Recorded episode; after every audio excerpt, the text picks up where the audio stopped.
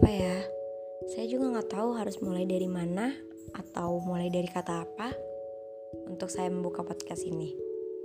Tapi yang pasti saya harap podcast ini bisa menemani kegabutan atau kesunyian kalian.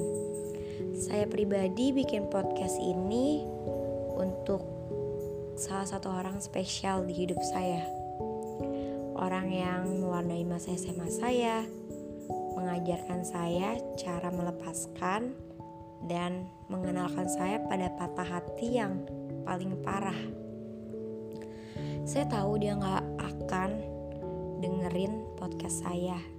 Buat apa juga buang-buang waktu. Jadi saya tuangkan kata-kata yang terlintas di dalam kepala ke dalam podcast ini. Saya pengen bilang untuk kalian yang lagi di fase berjuang sendirian, semangat ya. Tapi satu hal yang harus kalian ingat, kalian tetap harus pakai logika. Kalau sudah disakiti terlalu dalam, meninggalkan adalah salah satu-satunya jalan. Semangat.